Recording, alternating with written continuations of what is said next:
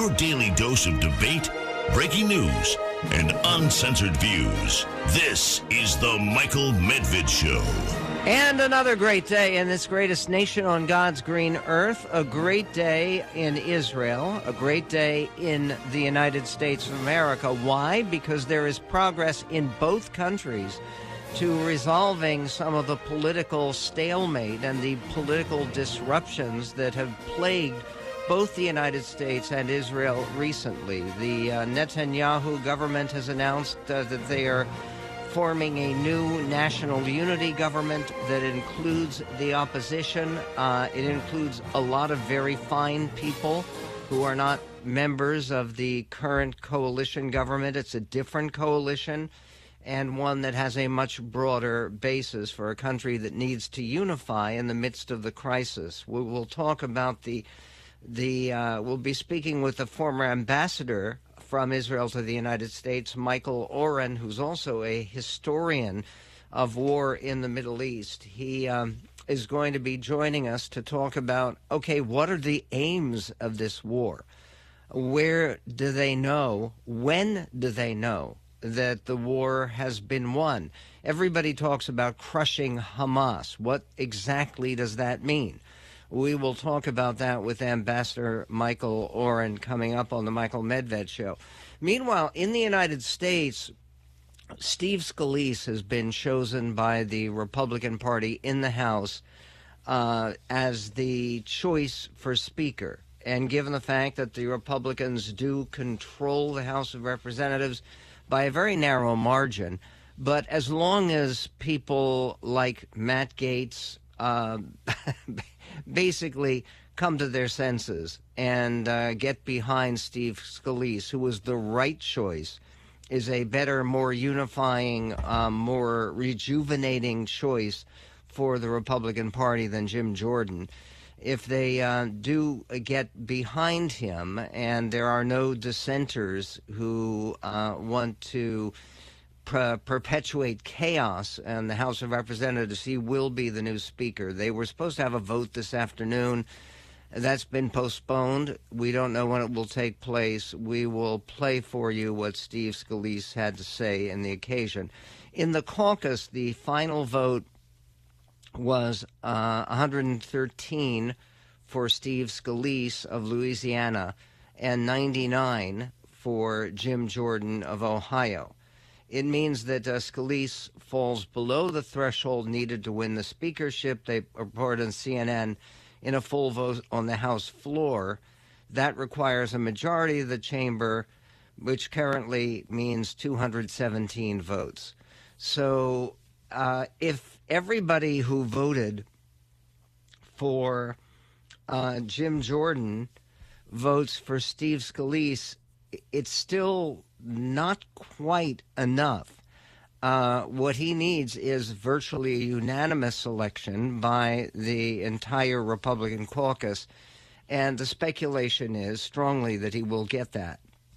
Meanwhile, in terms of the new national unity government in Israel, Israeli Prime Minister Benjamin Netanyahu agreed to form a national unity government. This from the Wall Street Journal with members of the opposition, including former generals, to lead the country uh, via a wartime cabinet. It brings together representatives of rival parliamentary groups in a broad coalition, uh, usually at a time of national emergency. Netanyahu had initially wanted only those with military expertise in the opposition to join his existing coalition, uh, but he has broadened that coalition idea. Netanyahu said in a televised speech, the most important action now is to establish the unity of the nation. The division within us is over. We are all united. And when we are united, we win, he said. He uh, met today with the head of the National Unity Party, Benny Gantz, who's a terrific guy, a former chief of staff and defense minister who sought to be part of a smaller war cabinet focused only on legislation pertinent to the operation against Hamas. The uh, two agreed to form a small war management cabinet that will also include Defense Minister Yoav Gallant, Uh, and Yair Lapid, the opposition leader and head of the Yesh Atid party, Yesh Atid means we have a future, met Netanyahu and Gantz uh, after the attacks began, and Lapid will have a place reserved for him should he wish to join. The war cabinet will also have two observers, a former chief of staff Gadi Eisenkot, who is in the National Unity Party with uh, Benny Gantz, and Ron Dermer, uh, who is originally a Floridian, who is a former ambassador to the United States and a close ally of Netanyahu, and a strategic affairs minister will be his post. Uh, Ron Dermer has been a guest on our show on several occasions and uh, is again a very fine addition to the functioning cabinet in Israel.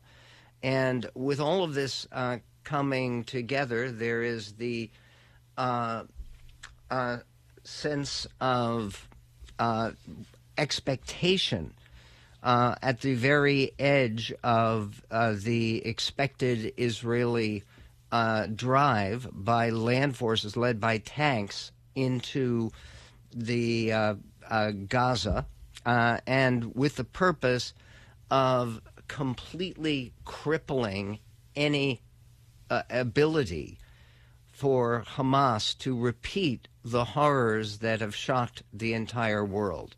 Uh, by the way, the the reaction of a number of leaders around the world has been uh, deeply encouraging and uh, uh, very, very moving for Jewish people. Uh, the president of Israel, uh, Chaim Herzog, uh, thanked President Biden, for instance, who is going to be speaking again later today. We may go to it live. His last speech about support for Israel and his, more importantly, actions in support of Israel have been uh, extremely moving and welcome and appreciated. Uh, we are going to be speaking about speaking out to other people and what you say to them, people who buy the false narrative of the extreme progressive left. There's some answer to that from Lanny Davis, former White House counselor, who uh, has a brand new piece uh, Hamas's terrorist war against Israel. There is no on the other hand and it basically is a response to people on the left who say, well, what about the suffering of the Palestinians? I uh, need to speak with you, and will, uh, about one of the really shocking mistakes and, in fact, distortions that people put forward about the Middle East. This idea that basically the Palestinians who uh, lived for thousands of years in, in the same place and built up this wonderful civilization were actually crushed by invading Jews uh, in, during the lead up to and the occasion of the War for Independence for Israel in 1948. Uh, there was no replacement. What there was was addition and some of the figures that I need to share with you because it's crucial for answering some of the mistakes are that when people talk about Gaza, you hear that it's an open air prison. It's this worst place in the world.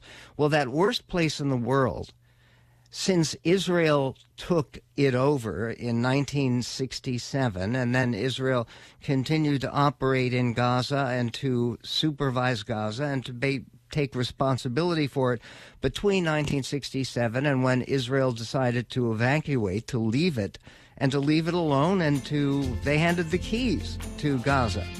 The uh, during that period of time, the life expectancy in Gaza, the birth rate, the population, all showed healthy progress. What does that mean? We'll get to it.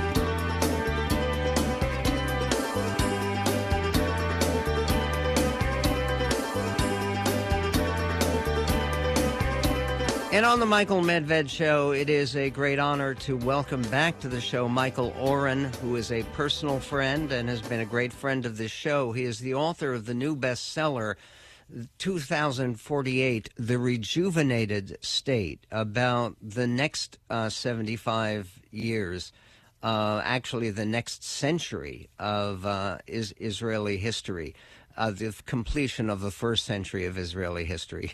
Should get that clear. But uh, the book is a fascinating perspective. It's written partially in Arabic, in English, and uh, in Hebrew, but uh, obviously the English version is probably most relevant for people. He's also the author of the major bestseller Six Days of War, a book about uh, the June 1967 war. And most importantly, he is formerly Israel's ambassador to the United States of America. Um, with the war accelerating, and intensifying in the Middle East, and everyone expecting a land uh, incursion into Gaza almost at any moment. Uh, what is the chief aim of this war? How will the world and Israeli leadership know that that war aim has been attained? all excellent questions. Great to be with you, Michael, even given the circumstances. Um, the the government has been you know, rather opaque about the war aims. Um, I think I can summarize them as follows: um, to restore security to our borders, and those borders are not yet secure. secure. There's still terrorists running around within Israel proper. Um, I was down south today, and we got caught in one of these terrorist attacks uh, by terrorists who are actually still within Israel. Uh, the second is to destroy Hamas, to uproot Hamas from Gaza. Thirdly, and this is not an order of importance, by the way, uh, to rescue our hostages, to secure freedom for our hostages. And I would say more broadly, though no one is saying this, is we have to restore our uh, deterrent power, uh, which probably now is negligible. And uh, deterrent power is, is absolutely crucial for Israel's security, that our enemies fear us. Um, again, you mentioned my book, The Six Day of War book about 1967. It's important to note that Israel went to war against Egypt when Israel, when Egypt hadn't fired a shot at us. But Nasser had ousted the UN and remilitarized Sinai and closed the Straits of Tiran. The sense was uh, among Israeli leaders back in 1967 that if, if Israel didn't react, then we'd lose our deterrent power. And so Israel struck first by destroying the Egyptian Air Force. So that's always a, a, a sort of a leitmotif of, of Israeli thinking. How do we keep our enemies afraid of us? Right now, they're not, and we have to restore that fear. And I'm again the the question that, that plagues me and actually keeps me up at night, and I imagine some similar question keeps you up at night, is at what point do you know that you've won, that you've succeeded, that you've achieved what you needed to achieve? In other words, people talk about destroying Hamas. How do you measure that? Is it a question of apprehending and uh, putting on trials for uh, on trial for war crimes the leaders of Hamas, or simply uh, eliminating the leaders of Hamas? How do you know you've you've won against uh, a psychotic, uh, evil terrorist group like this? Well, you can never win entirely, any more than the United States and its allies won against ISIS. Um, clearly, the United States declared victory over ISIS, but ISIS is still there now, isn't it, blowing things up? Um, and I imagine if Israel, you know, completely conquered uh, the Gaza Strip um, and all Hamas activity was uh, utterly eliminated, that in time, once again, you'd have little cells growing up. And that's the question is if we, Israel does conquer the whole uh, strip uh, again, who you know we're going to be sitting there holding we're going to be holding the keys to Gaza, and nobody is going to be particularly eager to take those keys from us. Uh, so it's very important that right now Israel engages with intense diplomacy uh, with the United States and other allies, and even with our Arab allies about what what's going to be the status of state of Gaza on the morning after, because um, Israel doesn't want to be in that situation where we're occupying and then the whole process starts again of, of, of small time terrorist attacks against uh, soldiers, then larger terrorist attacks. Um, and we're just going to be, you know, in a, in a cycle in that way. We have to break it. And the key way of breaking it, I mean, one of the things that happened is I, I, imagine you are a supporter of the new coalition government that was just announced today uh, by Prime yeah, Minister been, Netanyahu. Been eager. yeah, sure. Yeah. Well, that's a, a, a one one move in in uh, the right direction. But when you talk about uh, enhanced diplomacy and the future of Gaza, I mean, one of the problems here in 2005 when Israel evacuated Gaza, is it a mistake that uh, they the decision was made by Prime Minister Sharon to leave Gaza without any deal with any Palestinian authorities at all? Well, there was no deal to be had. the Palestinian Authority wasn't going to make a deal with us over over Gaza. I think they tried back then. I wasn't in government in 2005. I was, however, a reserve officer who took part in that, and it was it was deeply traumatic. I think that you know the message you you give when you you know unilaterally give up territory is always problematic, and and then we left and we sort of turned our back on Gaza, even as uh, Hamas established itself there, even as Hamas fired rockets. Our response to the initial rocket barrages was very uh, lukewarm. Um, I think, in retrospect, uh, some of those settlements did not have to be removed. They were either uh, along the border, their status wasn't entirely certain, but they were in Gaza, in Israel.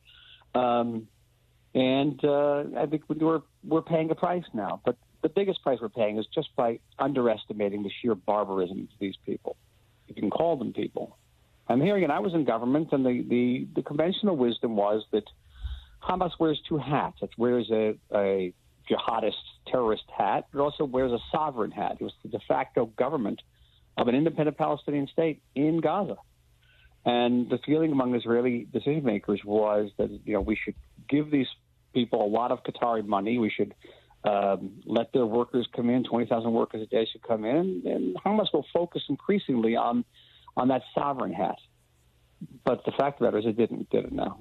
The hat it's wearing, as it wore that on uh, Saturday, was very much the jihadist terrorist attack. The next uh, indication of a successful response to that uh, the terrorist side of Hamas. I think if we, you know, if we continue uh, putting the pressure on Gaza, we, uh, we, on Hamas, and then we start moving our ground forces in there, and that's what the Air Force is preparing that way. It's actually Air Force with its bombing is actually creating a corridor for our tanks to enter, uh, telling the, the population, the civilian population, to clear out of these neighborhoods, and giving us uh, and our forces a clear field of fire. Uh, Michael Oren, I greatly appreciate your time, uh, and may you and your family and the whole family of the people Israel be safe. Uh, he is the author, most recently, of a book about Israel's first hundred years, which are coming up 25 years from now. The book is called 2048 The Rejuvenated State. Rejuvenated how? Read the book. Uh, we will be right back on The Medved Show.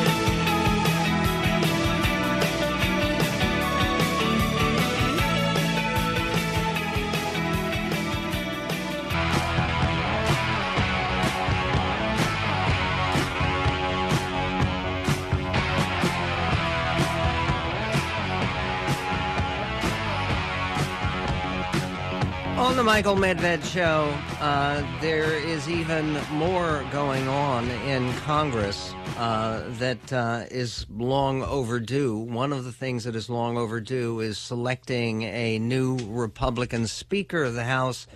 It's encouraging that uh, the party is coming together behind Steve Scalise as the new Speaker.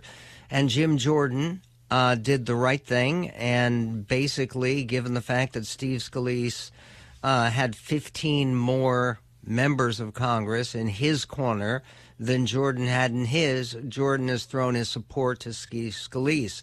Uh, there, there are still a few votes short of getting the 217 votes that they need because none of the Democrats, they're all going to vote for Hakeem Jeffries to be Speaker. Uh, he is the minority leader in the House. But all of this has been held up uh, at least for a while.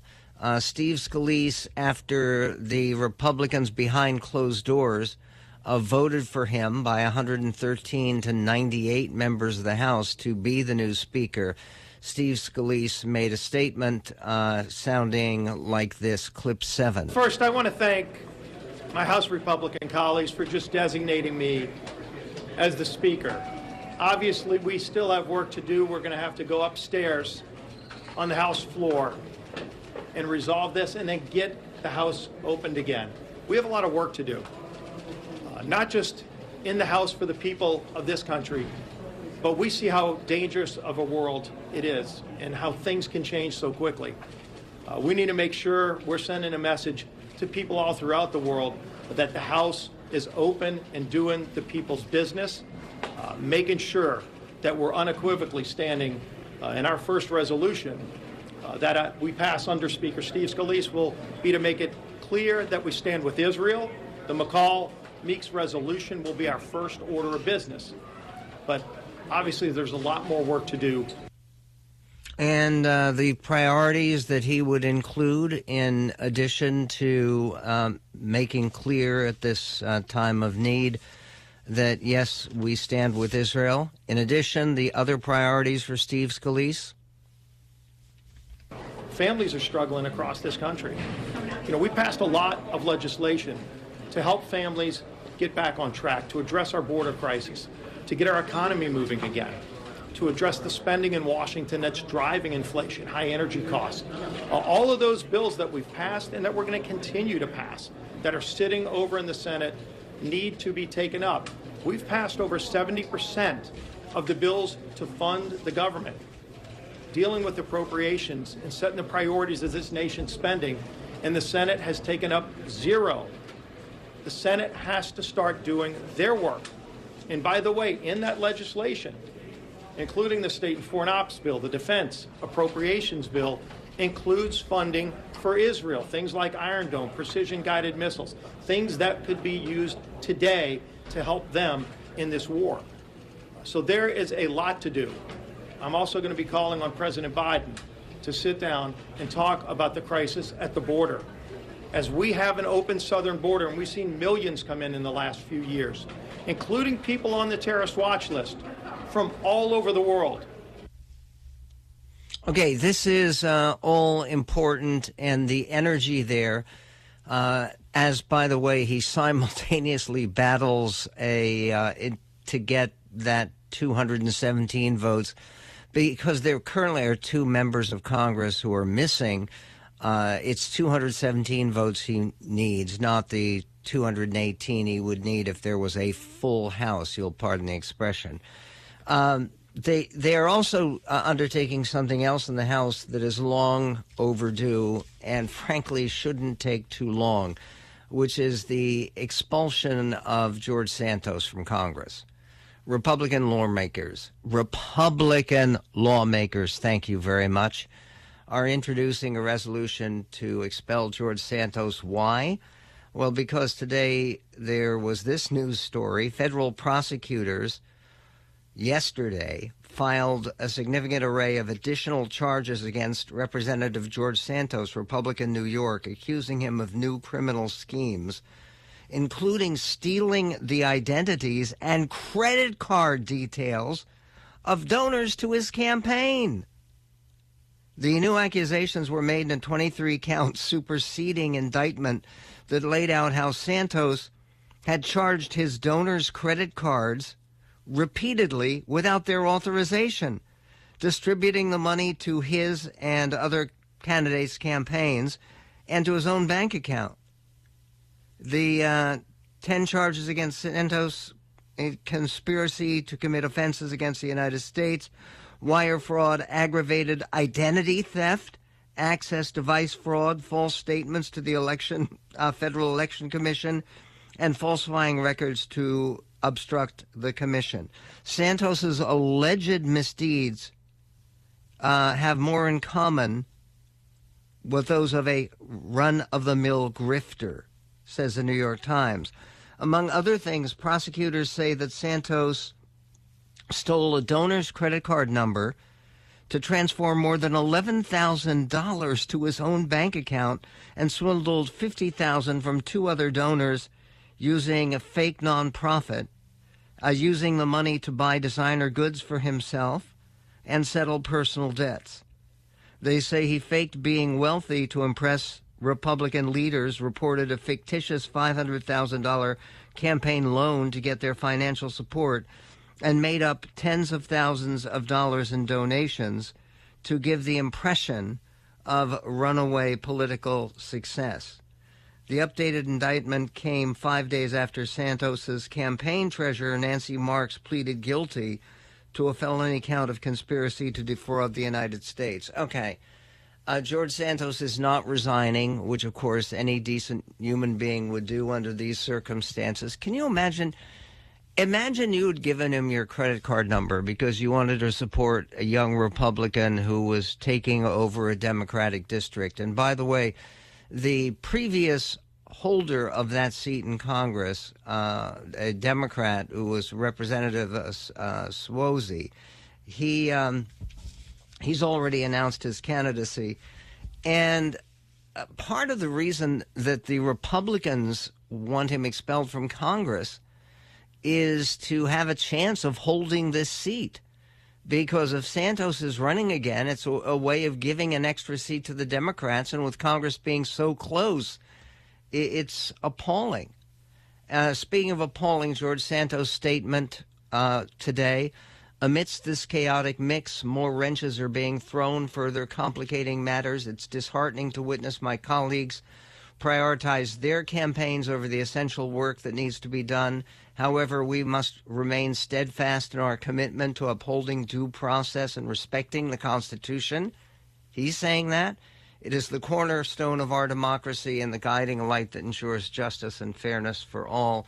An expulsion of myself as a member of Congress before being found guilty from a criminal investigation will set a dangerous precedent.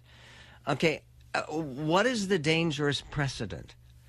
Uh, does it work to have a congressman sitting there in a vulnerable seat, uh, harming his party, harming his country, because he's under indictment for credit card fraud?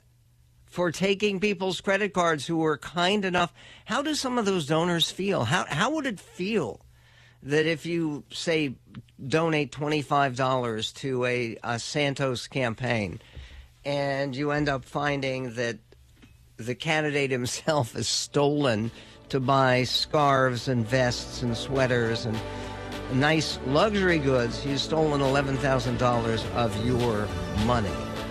Uh, more on some very heartening statements from conservative politicians supporting Israel in its struggle. We'll get to that and more coming up on the Medved Show.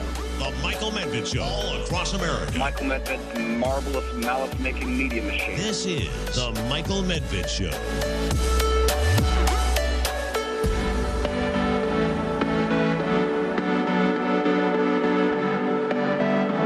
I mentioned yesterday here on the Michael Medved show that I have been deluged, uh, literally deluged, by phone calls and emails and text messages and letters, old snail mail letters, all asking uh, what people can do to help Israel in its struggle and it's in its struggle against monstrous evil, which is as clearly represented as possible uh, by Hamas.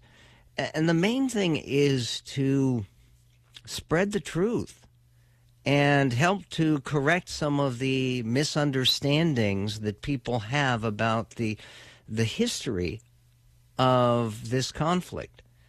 Uh, for instance, one of the the basic lies that is told again and again and again and again by the anti Israel progressive left, and unfortunately, most of the progressive left is poisonously anti Israel. We're going to be speaking uh, about that with a Democrat who is on the side of the angels on this one, uh, Lanny Davis. Um, that coming up. But one of the ways that you can inform yourself and get some concept of what the actual history of the reborn state of Israel is and who the Palestinians are and how it is that they became this most famously aggrieved group in the world, uh, get our um, history programs from the Medved show. There are three of them. They're packaged together, frankly. Uh, one of them uh, is uh, called uh, Why They Fight The Origins of the Arab Israeli Conflict. And that's available for uh, download. It's available on CD format. It's available in various ways through the Medved History Store. Go to the Medved History Store. Just go to our website, michaelmedved.com, uh, for a background that I hope you can share with people about the truth of the Middle East conflict. For instance, uh, what what you hear, and we'll talk about this further, but it's so frustrating to me as people say Gaza is the most is an open air prison. It is a place full of misery. Uh, here's just something that I, I just looked up uh, yesterday, and the life expectancy at birth among uh, people living in the Gaza Strip is 74.4 years. That's almost like the U.S., 76.4 years. And it has gone up since Israel originally took control of Gaza. That was 1967.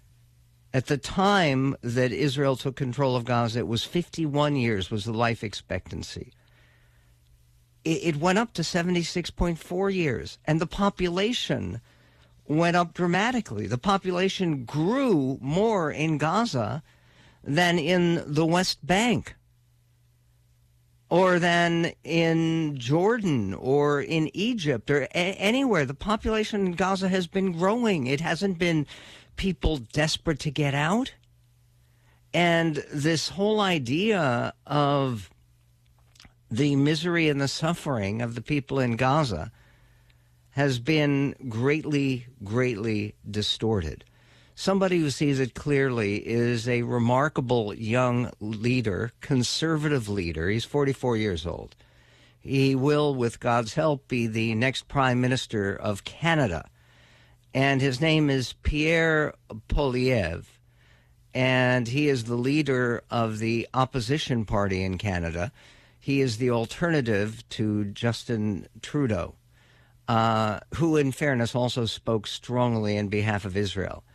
But the speech by Pierre Poilievre was unusual and worth listening to. Uh, the moral clarity is exemplary here. Listen. It is with a combination of heartbreak and outrage that I join with all of you here today. Heartbreak for the innocent mothers, babies, grandparents, party goers, peace activists who suddenly and inexplicably lost their lives at the hands of an unprecedented terrorist attack and outrage at the attackers. And so, in starting my remarks tonight, let me be explicitly clear. Hamas is not a militant organization. It is not an activist organization. It is surely not a government. It is a sadistic, demonic, genocidal, terrorist death cult. And it must be defeated and destroyed. And he goes on to uh, explain what that destruction means. This is evil in its purest form, and that evil must be defeated. Hamas does not speak for the Palestinian people, it does not speak for Muslims, and it surely does not speak for Canadians. And that is why I unreservedly condemn any and all who took part in the disgusting celebrations that we have seen on our streets the last several days. And uh, then more about what Canada must do. And Canada must call for an investigation into how this attack was so well coordinated. It is clear to me that The regime in Iran has been the greatest actor of evil and terrorism on the world stage, and we must work day and night to defeat that regime. And that includes criminalizing the IRGC so that they can never use this as a safe operating ground in which to do their horrible work. And uh, then concludes this way There have been monsters of all shapes and sizes and types who have attempted to destroy the Jewish people, but they have never succeeded. The Israeli people are eternal in the defense of their homeland, of their faith, and their culture. One of my greatest memories was taking Shabbat with a rabbi from London, Ontario, who had made Aliyah and gone to Israel, and his seven kids sitting there singing the same beautiful songs that would have been sung on that same death. land three millennia earlier. That is a story of survival. And so I pledge the continuing friendship of His Majesty's loyal opposition, of the Parliament of Canada, indeed of all Canadians. We stand with you in these horrific times. Our bond of friendship is strong, and our faith in the future is complete. So may you keep that faith and stand strong and hold true as you always have. Am Yisrael Chai. Thank you. What he just said is Am Yisrael Chai means the people Israel live. Uh, Justin Trudeau, uh, in fairness, the Prime Minister of Canada, also condemned some of the sickening pro Hamas, pro uh, murder rallies that took place in Canada. Listen. The glorification of death and violence and terror has no place anywhere, including, especially, here in Canada. So let me be very clear. Hamas terrorists aren't a resistance. They're not freedom fighters. They are terrorists. And no one in Canada should be supporting them, much less celebrating them. Canada. Okay, that's the Prime Minister of Canada, uh, Canada Justin Trudeau. Uh, coming coming up on the Medved show, uh, we will talk a little bit about this basic myth that is behind all of the apologists for Hamas.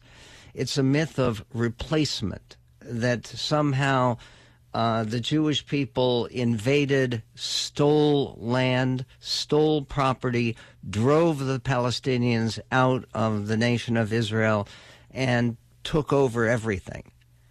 And again, it, frankly, there are censuses, there are numbers of people.